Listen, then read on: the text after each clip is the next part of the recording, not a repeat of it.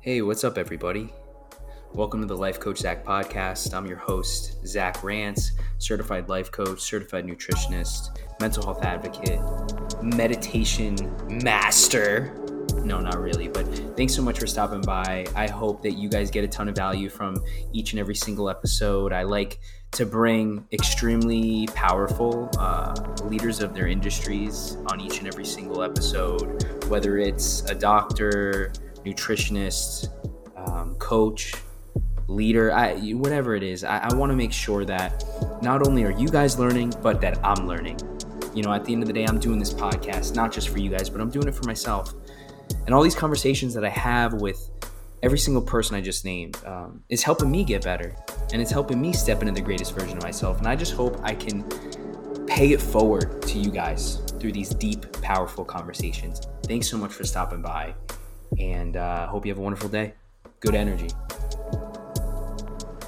What's up, guys? I'm here with Ben Patrick, also known as Knees Over Toes Guy on Instagram.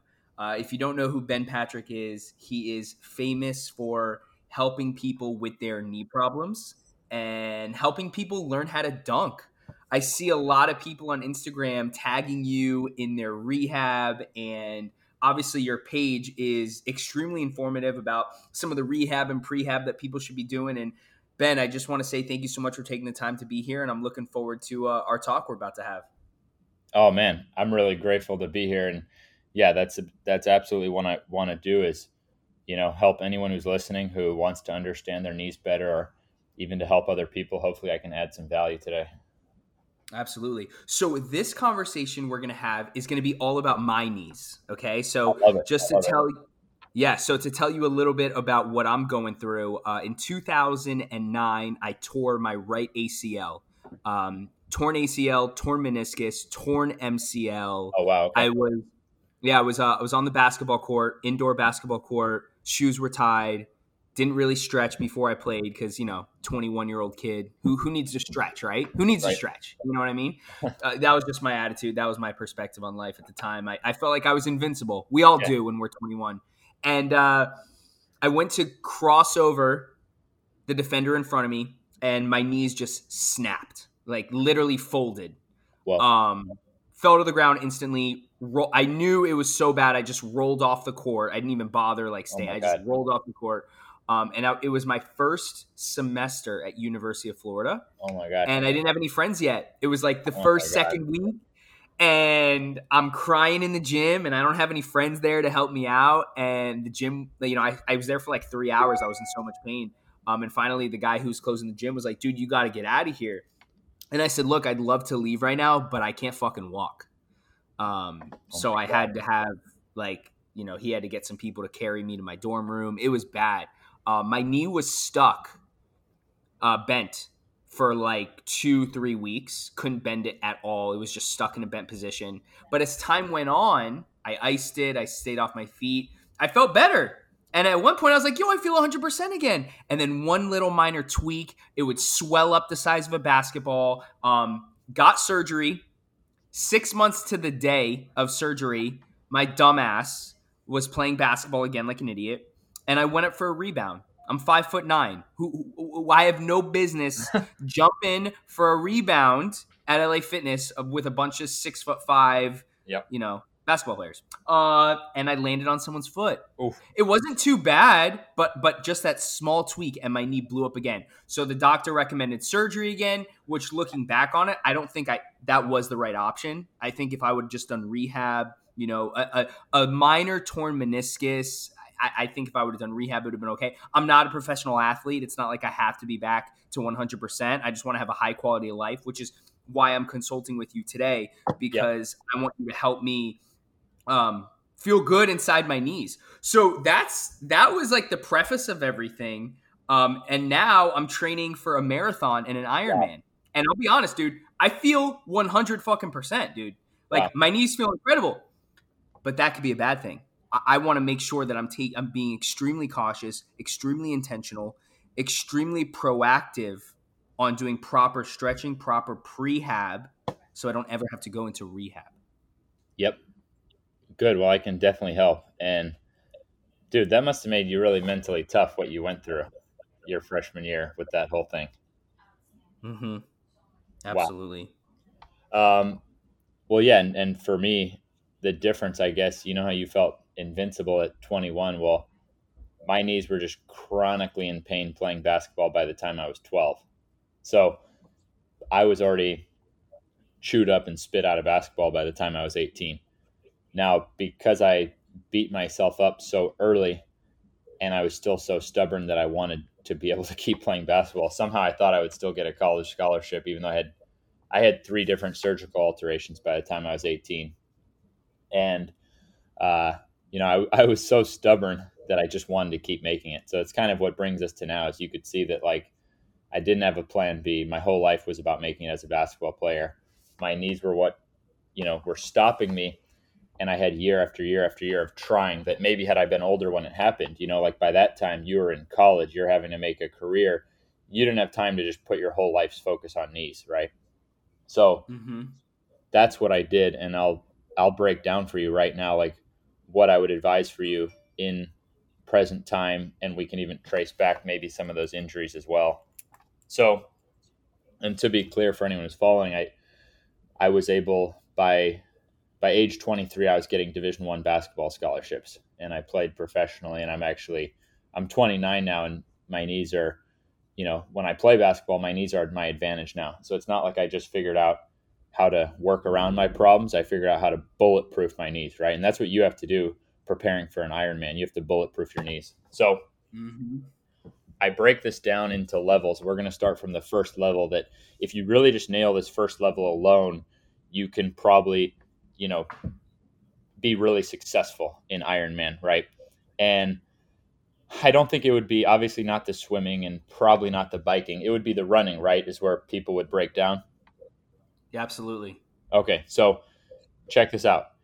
Imagine a videotape of yourself running in slow motion. And now just imagine putting that videotape of yourself running in slow motion. Now put it on rewind in slow motion.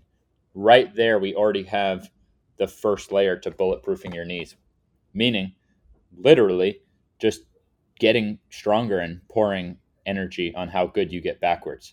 So I know that sounds crazy, right? But mm. if we look at if we look at old people, that alone is actually such a, a miracle. It's like this hidden, simple miracle that you have. It's been passed down from generation to generation in Asia, which is walking backwards, and their elderly don't run into the same knee problems. They have one, I mean, China has one knee replacement for every 19 of ours. Meanwhile, in America, we're told don't let your knees over your toes. But when you walk backwards, your knee goes over your toe every single time. You're getting strong in that position. You're training the very muscles that protect your knees. So, and there's even been some studies done. There was even an American study that showed that backward walking alone is the number one screening process for falling. So, elderly, yes, we think of cancer, heart disease, stuff like that. But actually, the number one cause of ER visit and death in elderly is just falling. I don't know if you're aware of that. So, so if we think about our, if we think about old people, and the better they get walking backwards, the less likely they are to fall, and the less likely they are to have knee replacement, right? Well, now let's look way down at the bottom end. Let's look at kids.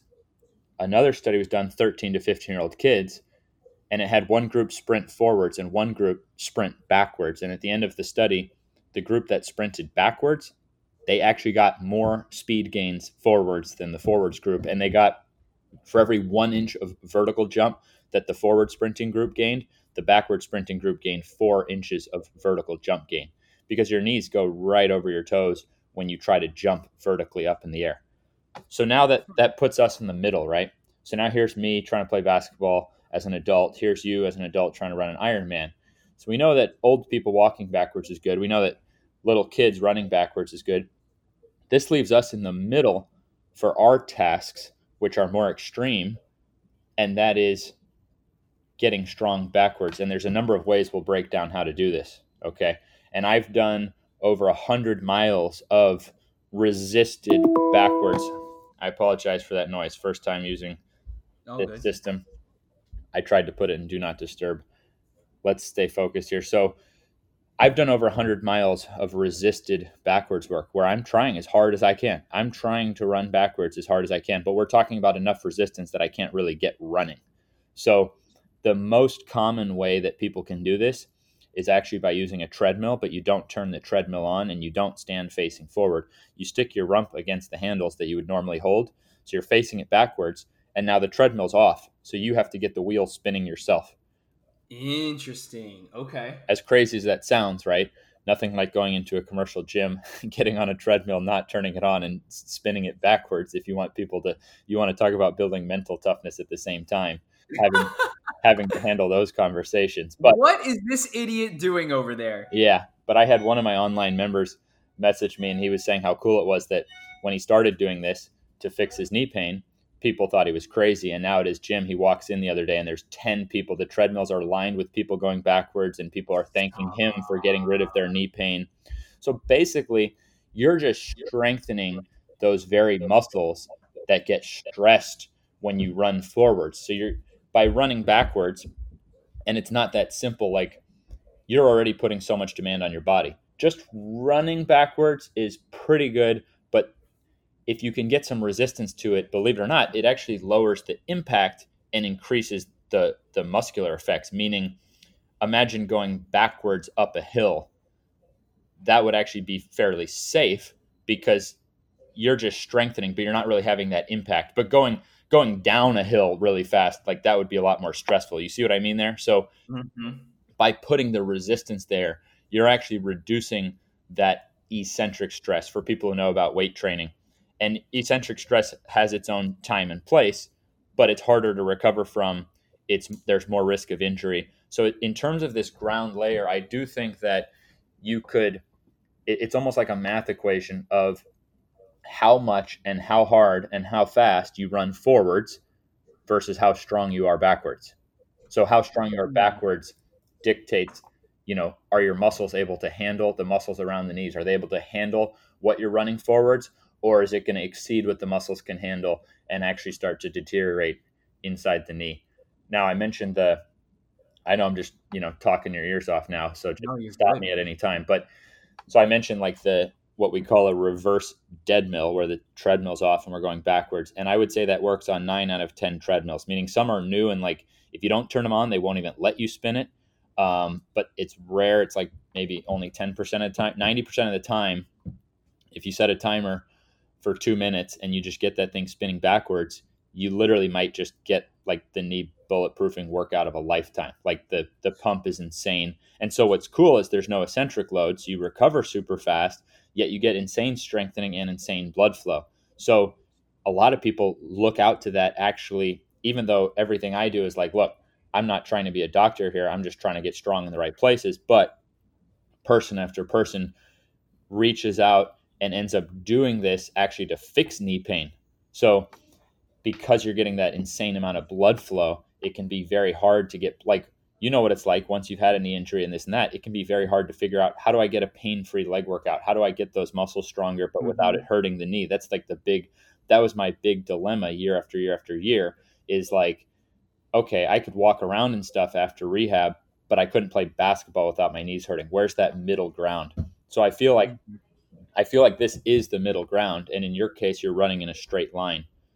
Now, I would advise further exercises for someone who's then going to be, like you mentioned, in a sport where you're cutting, jumping, and potentially landing on things, right? So it's there's different levels there. Yeah.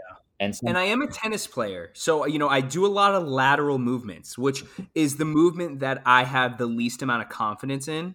Um, I do um, yeah, I, I think it's a ton of knee strap. Like when you move laterally, yeah, people think it's all in the hips, but like that's bullshit. Like your whole body's moving, and there's a ton of force on your knees directly. Like there's a right. lot of force on your knees when it comes to lateral movement.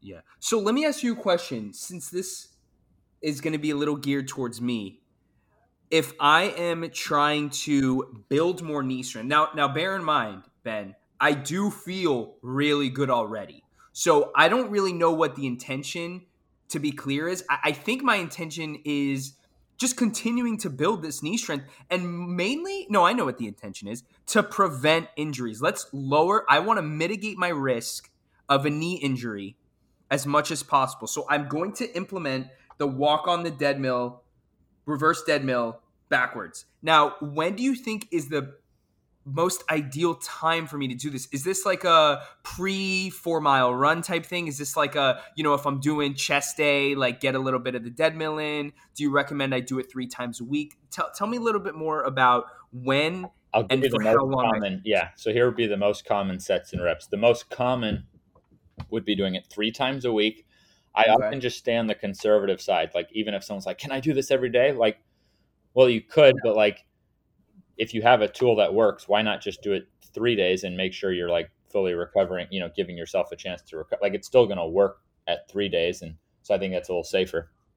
So three days a week, two minutes on, two minutes off for three sets. So meaning like you're only putting in like a 10 minute investment three times a week. And while I mentioned the dead mill is like the most common thing that a gym's going to have, some new gyms do have sleds. Like if you think about the concept of like walking backwards, well, now just imagine walking backwards like if you just dragged a nickel and then dragged a quarter and then dragged a pound, two pound, three. So you could start loading uh, a sled, which is fairly affordable. You'd have to either have a gym that has indoor turf or you'd have to be in a place with warm weather so you can go outside to like a flat. My gym has my gym has a sled and has indoor turf. Yeah, then that's really good then. And you could you could use the sled, you could use the dead mill, you could try each and mix it up. Probably the only drawback to a sled would be like depending on how much space you have and like if you have to turn it can kind of mess with your rhythm if you have to like keep turning it around, right? So it's it's just a slightly unfortunate fact that most gyms aren't necessarily set up for that. So you'd have to see like does your gym have like a belt? Does it have if you hold the handles, will your feet be in the way? At I ran a gym for I owned a gym for six years, and what I did is I set up the sleds with these wraparound attachments so that you wouldn't even have to turn around the sled. You literally just like you walk to one side and you go backwards, and then you walk to the other side and you go backwards. But you can take a look and figure out your sled. That's one of the the advantage to the dead mill is that you can be in a rhythm. You don't have to stop, right? But the advantage to the sled is you can get a better measurement. So you could measure, okay, in two minutes, like how much distance am I covering with how much weight? And it's not a it's not a powerlifting mentality of more weight equals better, meaning if you go too slow, you can't really get into a rhythm. So if you go too light with the sled, you might not feel it working. If you go too heavy, your steps might just be too small to get into a rhythm. So really, you want to assess your turf. It's going to have different different sleds You're going to have different frictions. So you assess your space and you kind of see what weight gives you a good burn then from that point now you're seeing like okay how much distance am i covering in a two minute set? And then you can kind of track your progress. So you could see with something like that you can now measurably invest in more protected knees. Like okay i'm literally now stronger backwards. I can my muscles can do more work can handle more load backwards than they could when i started something along those lines. And you're in a good position where keep in mind 90 plus percent of people reaching out to me are they're looking for a miracle for their knee pain. You know what I mean? Like like day to day, they're just like, I wish I could like go down the stairs without my knees hurting and stuff like that, right? Yeah. I mean, yeah, I'm someone I have I have great flexibility. I've been very consistently making small progress when it comes to just my body awareness. Honestly, that's something that I think has really helped me create and cultivate a healthier lifestyle is is true just body awareness. When I eat food, and I know this is a little off topic, but when I eat food, you know, I, I ask myself three minutes after I eat, how do I feel? Then I ask myself 30 minutes after I eat, how do I feel? Then I ask myself three hours after I eat, how do I feel? Wow. A lot of people just eat, eat, eat, then they sleep, then they wake up, then they eat more, then they exercise. They don't know why they didn't have high energy levels on this training session and whatnot. So, you know, body awareness for my digestion has been really really beneficial but body awareness of my muscles and my tendons and my ligaments and how they work and where they're located and where my pain is and things like that. So um, that's, that's great. So the walk on the treadmill backwards reverse dead mill three times a week two minutes on two minutes off. I'm going to implement that immediately ben. Love um, it. and let me just put so, one note there. If someone yeah. wanted to start out even simpler than that for just the backward walking, you obviously want to be somewhere safe, you know, and ideally not too cold. But uh, fifth, just a 15 minute backward walk three times a week would kind of be like a starting platform if someone just wanted to really take it slow. Just, I just like want to throw that in there. Yeah, absolutely. For all you people out there that want to strengthen your knees and you don't have a gym or you just want to start small, walking backwards three times a week for 15 minutes. Great. Right. So what do you think is and and actually last question on on the reverse treadmill is this something that is just generally speaking building knee strength or is this like preventative measures is this muscle strengthening is there a specific thing that this is accomplishing? Yeah, I think the the most sure scientific way of looking at it is that you got all these muscles in your body and there's one muscle that happens to be largest in relation to the knee, closest to the knee, contracts first when your knee is under load. So the knee that's the, the muscle that's most responsible for your knee is the vastus medialis. So it's you have four quad muscles and, you know, obviously guys like us didn't make these names. We would have made them simpler, but basically this vastus medialis muscle anyone can, you know, google it and see which one that is so that muscle gets prioritized when your knee is over your toes. And now when you have to go backwards, you're basically just strengthening that position, but in the safest manner possible because you're not you're not adding weights, you're not, you know, those can create more adaptation down the road depending on how much you need. But uh, you know, the the more you go into that, the more risk there is. We're just walking backwards, dragging a sled backwards, doing a, a dead mill backwards. These are super low risk, you know, high reward kind of exercises.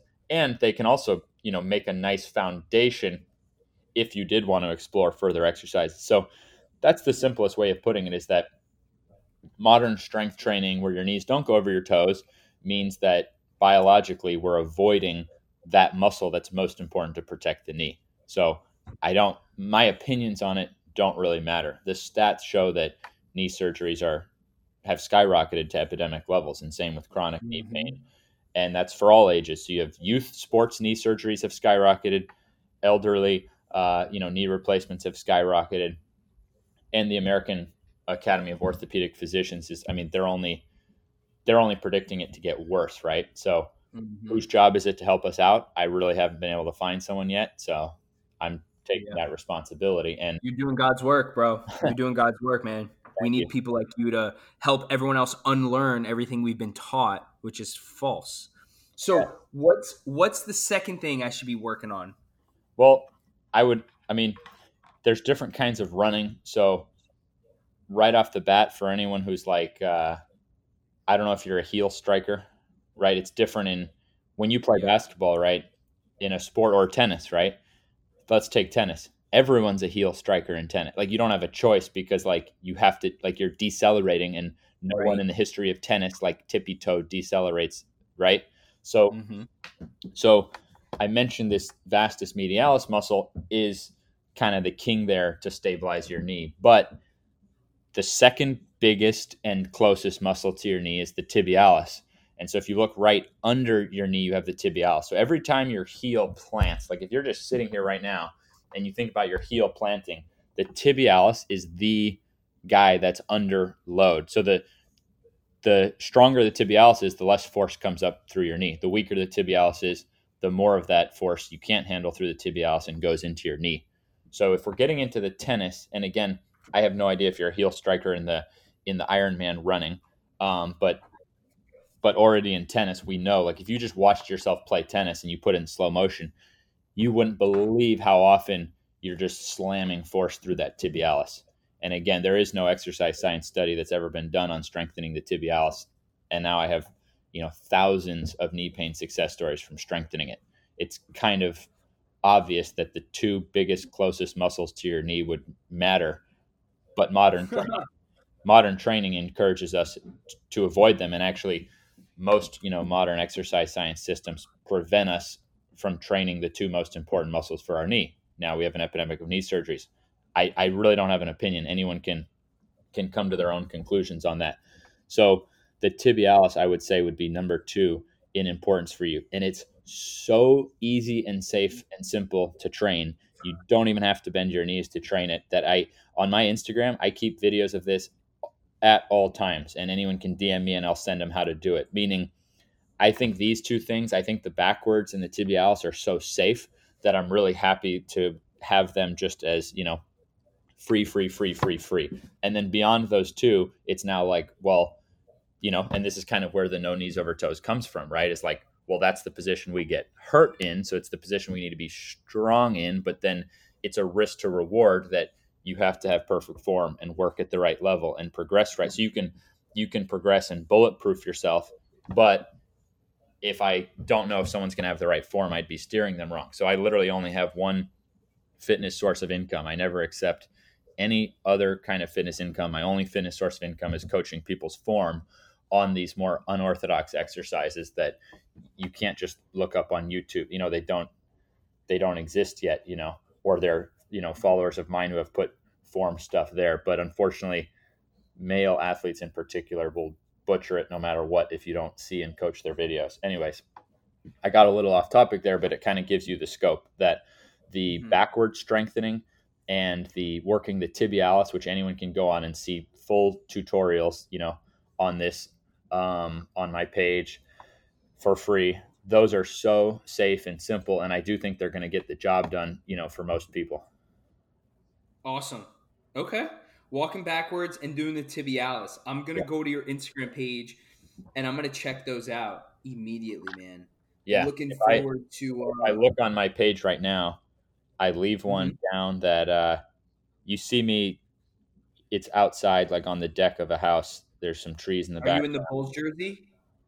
No, um, this would be to be You really. have the weighted vest on? Nope, it's further down. Like it's uh, it's further down, and you can see the skyline in the background. And I'm standing Oh, there wow, with my beautiful. butt against the wall. You see the one with my Got butt it. against the wall, and I'm wearing Yep. black shorts and like a grayish Yep. blue shirt. Yeah, and that so that one with subtitles shows you exactly how you can start training the muscle. It shows you why you train. Like if you swipe right, it goes into slow motion and shows you why and how and everything. Exactly how to train that muscle. Oh my gosh. I'm to start doing that. So when should I do that? How many times a week should I be doing this? So that one would be more like something to do, I would say, after. I would still do that one three times a week. And I would start with 25 reps each time. And you could build, I would say, maybe you could build to doing three sets of 25. But you, I would start with just one set. Um, you know, when one set feels good, do two sets. Let's just cap it right there. Two sets of 25 reps, so 50 total reps, three times a week. That's gonna get the job done. And it's this is no joke. It's not like it's just a dinky little thing. Like you're gonna have one of the worst burns of your life, but not pain. Oh, dude, I trust you, bro. Dude, you, you do not have to justify it, bro. I trust you with video, film a right whole now, set, film a whole set of 25 reps of yourself and send it to me. That way I can just make sure it right. It's right. But like if you do it right, like you'll get to the point where you can't even lift your toes up. So now what you're doing, just like anyone can get good at push-ups, well, anyone can get good at these deceleration muscles that protect your knee. You're putting in, but that's why I say do this at the end because like we're actually trying to like now take that muscle to to tap out. It's not going to recover super fast because it's you are working the eccentric load because that's really how you use that muscle. It's used in those deceler. It's used when you stop when you're playing tennis, when you cut and you stop and you and that Mhm. heel slams through and then the force comes up. So two sets of And this- 25 three times a week, but do it after. Like like let's say you're playing tennis, you can do it right after because you Well, need you need no equipment. You stick your butt against the wall, so you could do it after running. You could do it after tennis, after weight room Perfect. workout. It doesn't After matter. running. Okay. Yeah. Perfect.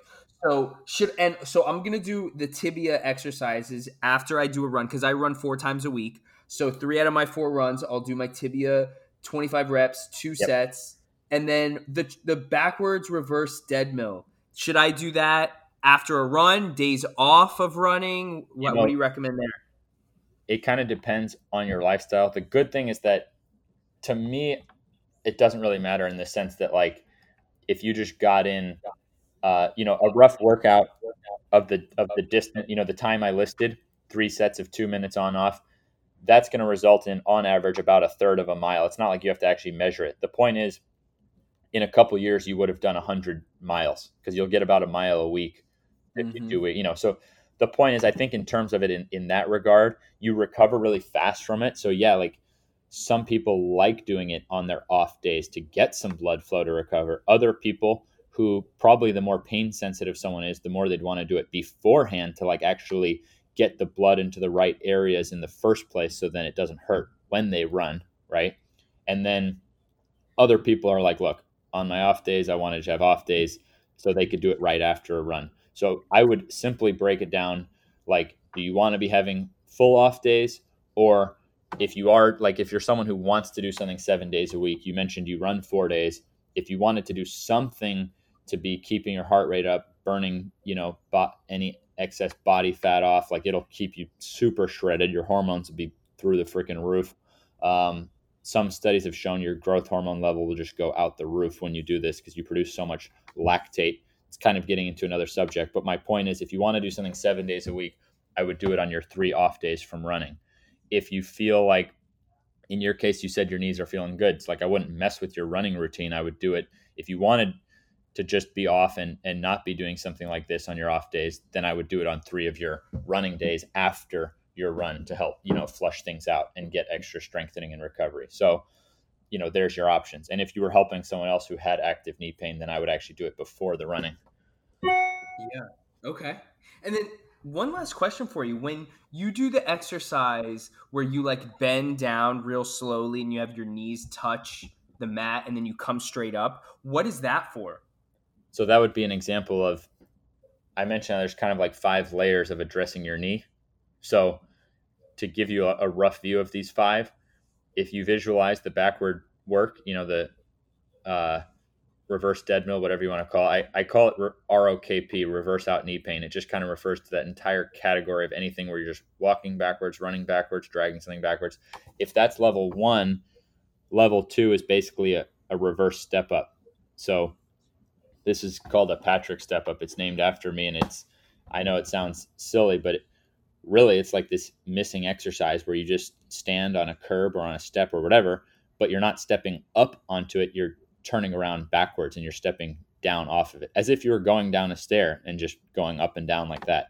So that would be that would take more recovery time, but would give a little more like uh, you know for someone who's going to be jumping or doing more extreme activities, they need to be able to handle those landings, right? So it, it's almost like imagine you're just working on, you know, how much stress your knees can handle. Mm. Then the third layer is, you know, we all have at least seen like an ass to grass squat, right? So we know there's like, okay, there's half squats, there's ass to grass squats. Which should we do? Blah, blah, blah. Well, for your knees, we know that the better you can ass to grass squat, the more protected they are, but it can be kind of a quite an ass to just force someone into that. So I basically use a regressed version where we do one side at a time and we gradually work to where those knees can handle the full bend. So again, your knees over your toe, um, just like when you were on, you know, when you stand on a curb and you do the reverse step up. But when you do the reverse step up, you're working your knee over toe in the top position. And when you do the ATG, the ass to grass split squat, you're only working your knee over your toe in the bottom position and I'll send you a write up so you can actually see pictures of these five layers. It'll put it like it'll make a lot of sense once you see them.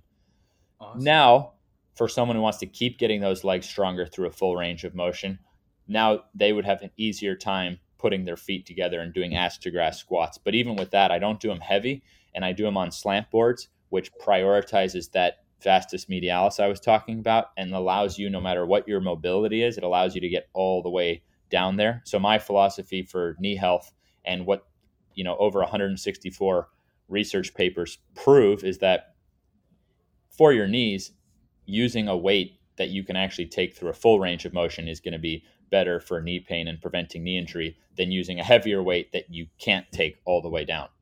So mm-hmm. we've already named four layers there, right? So you have the the reverse out knee pain is layer one, then the reverse step up is layer two, then the ass to grass squat one leg at a time. It's and it this really regresses. So even you know I have 80 year olds working on it. It's really gentle how it regresses. That's layer three. Now putting your legs together on a slant board, going all the way down a squat is layer four, because that's just getting the deepest your knees possibly bend. And now layer five is what you asked about. And now that's where my my hips don't even bend. Like imagine it, you have to keep a, a walnut clenched between your glutes and try to reach your knees to the floor. So this is now directly building you to like upper 1% knee bulletproofing. This is how I've gotten to like over a 40 inch vertical. I have wicked legs now, like, but I, I built them Um, and it's almost like taking bodybuilding concepts, but then applying it to bulletproofing your knees for jumping and athletics. And even with something like that, you can see why the form coaching comes so important because even something like that, as long as your glutes are contracted and you lower down to a padded surface, there's no such thing as too high. You can go stand in front of your couch and lower your knees down just a few inches and get stronger. Like what you see is you're seeing the end product there that, you know, I can even I can I can go up to the edge of a pool and dip my knees in without my hips bending. You know what I mean? And that's going to be something wow. that probably one in a million people will have strong enough legs to do. You know, literally about like one in a million people probably have strong enough legs to do that. So here I was a guy with the weakest knees, and now I have, you know, one in a million strong knees. So, but it's it's all built on a scale, just like building any. It's like if a kid went from you know not being able to do one chin up, and now they're like one of the strongest in chin ups in the world. That's simpler, and I just had to navigate this of how do you do this for your knees, which is a much more you know painful and sensitive area. Incredible, dude! And you came up with all this on your own. Well, everything. I mean, this is all based on real world real world experience, having incredible right. mentors, looking for every clue, right? Like mm-hmm. this last thing I was talking about of just like scaling. See, most of the things for me is I was looking like, okay, well, what can the most protected knees do? And then it's like my job and and my gift to people has been figuring out now like okay well how do you progress there right like you're either the guy with weak knees or you're the guy with strong knees well how do you like bridge that gap so talking about this this uh, I call it a KOT, knees over toes squat, the most extreme one, the fifth layer that not everyone has to do. But if you want to maximize your, you know, genetic potential, then heck yeah, you'd want to do it. If you're going to be going down 80 mile an hour turns as a skier, knowing that over half of downhill skiers have knee surgeries and you don't want to be one of those stats, yeah, you want elite bulletproofing. So that one, I mean, there was guys doing this with a full range of motion in early bodybuilding days. There's a guy named Tom Platz who was one of the pioneers of this. Now, if we look at clues, Tom's now in his 60s. And what's just hilarious yet so sad is that him doing this KOT squat, or as they call it, a sissy squat, which is really misnamed because it comes from Sisyphus, the Greek god who had the strongest quads in the universe. Anyways, it sounds terrible now, sissy, right? That's why I had to come up with a new name because no one wanted to do this thing. So, so Tom Platz's picture is used on article after article telling you, don't let your knees over your toes. The number one exercise not to do. Wait, hold up. This is the number one exercise not to do for your knees. Yet, and Tom's pictures on it. Tom's in his 60s now, has the mobility of a baby, can squat over 300 pounds ass to grass in his 60s, meaning he has some of the most bulletproof 60 year old knees on the planet, while all his bodybuilding competitors back in the day, those guys are having knee replacements now. Tom is bulletproof, not having the knee replacements, but people are too misinformed and too quick to believe what they read that literally proof in front of their face that protecting yourself and confronting your problems works and then his this poor guy's picture is used to discourage people from confronting their problems and thus creating more surgeries rather than preventing them. I mean, how sickening would that be if you figured out something to help people and then your picture was used to discourage people from doing it? Anyways, that's one example. Another example is the slant board squat I mentioned, where you get the full range of motion. Well, the guy who pioneered that was his name is George Hackenschmidt.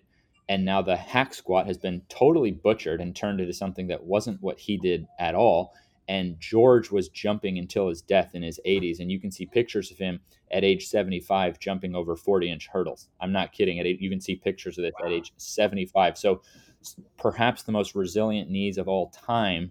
And yet his technology has been completely lost. So my job has only been looking at where success left clues and then scaling back solutions so that any of us with with knees that can't do that stuff well lo and behold we actually can if you work toward it on a gradient scale. Unreal.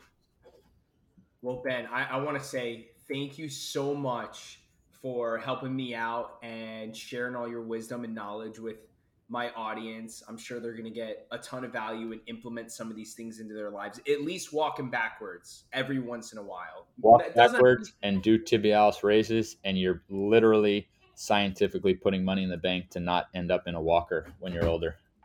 That's it. Dude, I'm gonna start this literally immediately. I'm gonna do my tibia raises right now as soon as we get off this podcast. And, and then, then, send uh, me video. And I'm gonna send you the full five so you can see pictures and videos of what I'm talking about. You can see that that yes, that's like a that's a call for yourself. You know what I mean? On like on whether you want to embark on those or not. But either way, you're you know, anyways, we'll be in close touch. Absolutely.